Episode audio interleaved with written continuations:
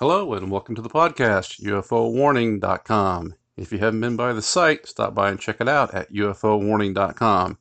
And a big shout out and a thank you to the folks that, who have already stopped by UFOwarning.com.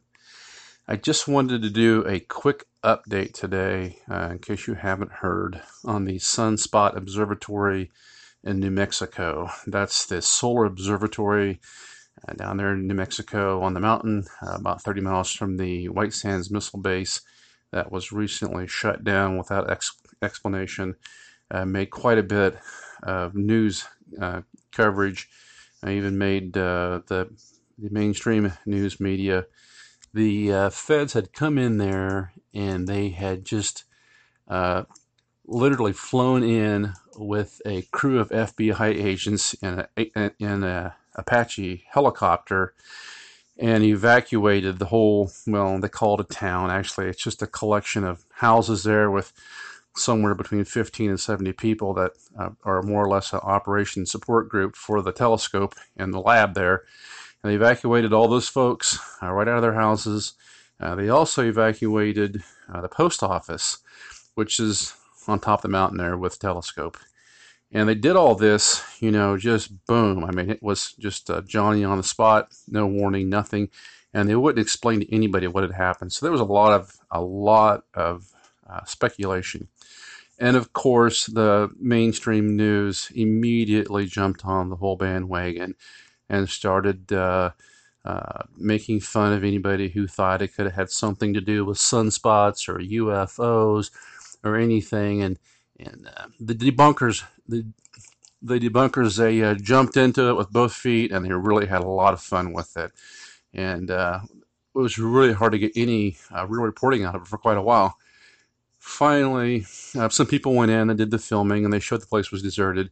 And then finally i posted a link um, yesterday or the day before. Uh, one of the local news outlets had did an interview with a anonymous person who claimed to be uh, a resident or employee there at the at the uh, observatory, and uh, they had him voice. You know, his voice was uh, mask, but he claimed that there was just uh, epidemic of theft going on, and uh, he thought that was the reason. Well, today uh, I loaded up Drudge Report this morning, and there at the bottom of the right hand um, column was a headline link and uh, some really uh, disturbing allegations made. According to the news article it linked to, uh, there was a janitor there. They said an employee, but then it later came out to be a janitor, supposedly, that was um, bringing his laptop to work. He was connecting to the Wi Fi network there at the observatory. And from uh, the allegations, reportedly, was downloading uh, child pornography of all things, and then maybe even uploading it, basically using the observatory's computer system as a hub. And yeah, that's pretty messed up. So um, the FBI, how they found this out was uh, one of the local reports that I linked to. As I understand, what they claim is that the director there uh, was at the laboratory, you know, just doing his job, and he came across this uh, laptop computer seemingly abandoned there uh, on a desk or a workstation. And he was just kind of like, well, what is this doing here? And uh, so, being the director, uh, he examines the laptop and comes across these horrible pictures. And of course, he was freaked out, like we all would be. And he reported it immediately, just as he should have. And that started the investigation. And uh, as I was reading this, what they say is, and who knows, but this the allegation is, is that they took the laptop right there, of course. And uh, when the person that was doing this terrible crime realized that their laptop was gone, they freaked out. And that's when they started uh, making accusations that there was uh, all this theft going on and making accusations to the effect of, uh, well, who knows, a serial killer could come here and start doing things. Well, when you start talking like that and you're on a federal property, there's going to be a response, believe me. And so that would explain why, as soon as there were threats of violence, um, the FBI uh, immediately swarmed on the place. And, you know, so, I mean, it looked pretty strange at the time what they were doing, but under the circumstances, you could see why they did that.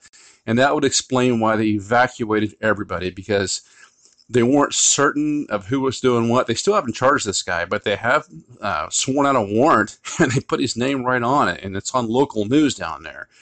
So uh, it looks like uh, that's what happened. And that would also explain why, when they did the interviews with the two professors last week, they seemed so nervous. Well, maybe they had heard rumors and uh, people were making threats about committing mass mayhem. That would explain why they were a little bit nervous and uh, couldn't say anything. They probably were told not to. So we had a situation there this guy, I guess, was a contract worker reportedly through a contract company. And if it all turns out to be true, and we don't know yet, but these are the allegations and these are the warrants, you know, based on the warrants the federal government has served. Um, they said they still haven't arrested the guy, but, but reportedly they're reporting on local news that you had an individual who was a contract employee that was um, dealing or who was reportedly downloading and I think uploading child pornography and had made uh, had implied threats of uh, mass of mass serial killer possibly on the loose. So you combine those two things together, and yeah, the feds are going to show up when it's on a federal property. They're going to be there, and I'm surprised that they weren't there with submachine guns, honestly. But uh, it sounds like they did respond appropriately. It would have been it would have been uh, would have been maybe a little more um, nice if we could have had some more details, but they said they just couldn't release the details because they needed to go through all the computers there. They didn't know if this was a ring or one person. It sounds like they think it's just one person but they didn't know where all this garbage was stashed at. Of course, they want to get it collected. They want to get it off the computers. You don't want that stuff floating around out there. And uh, apparently, the whole investigation had started with uh, an, an, alert from uh, I don't know one of their missing or exploited children's databases. So, and that's pretty messed up too, man. You think about these kids and somebody committing these horrific crimes against them, and then posting it online so uh, it looks like the FBI was just doing their job and, and did a good job. They got the thing shut down. Uh, a little more communication might have been better. But what what I thought was probably the worst about all of this is that here we find out that this really a terrible ongoing crime was going on. That people had had their lives basically threatened, supposedly or reportedly.